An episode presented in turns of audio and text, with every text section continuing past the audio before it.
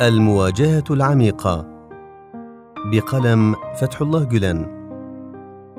نحن أحوج ما نكون إلى إحياء الليالي. نحن بحاجة إلى أن نخلو إلى الله. بحاجة إلى يقظة قلبية حقيقية بين يدي الله.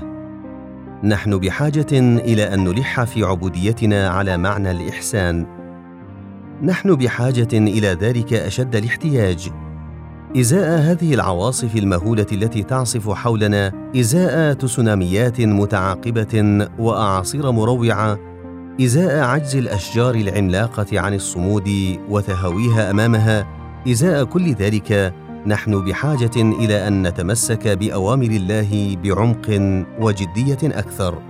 الأشجار التي لا تمتد جذورها في أعماق التربة تنهار مع أدنى عاصفة. عليكم أن تعمقوا العلاقة مع الله بلا توقف. كونوا مثل الأشجار الضاربة بجذورها في الأعماق.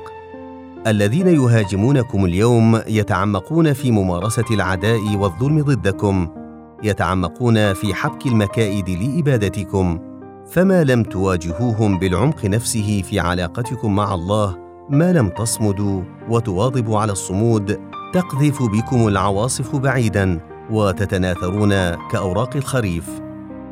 لقد شملكم الله بحفظه حتى اليوم.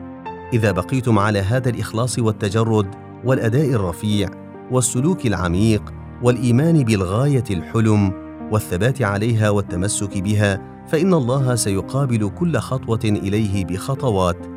سيقابل المشي إليه بالهرولة. تصنعون شيئا بحجم قطرة فيجعلها عشر قطرات.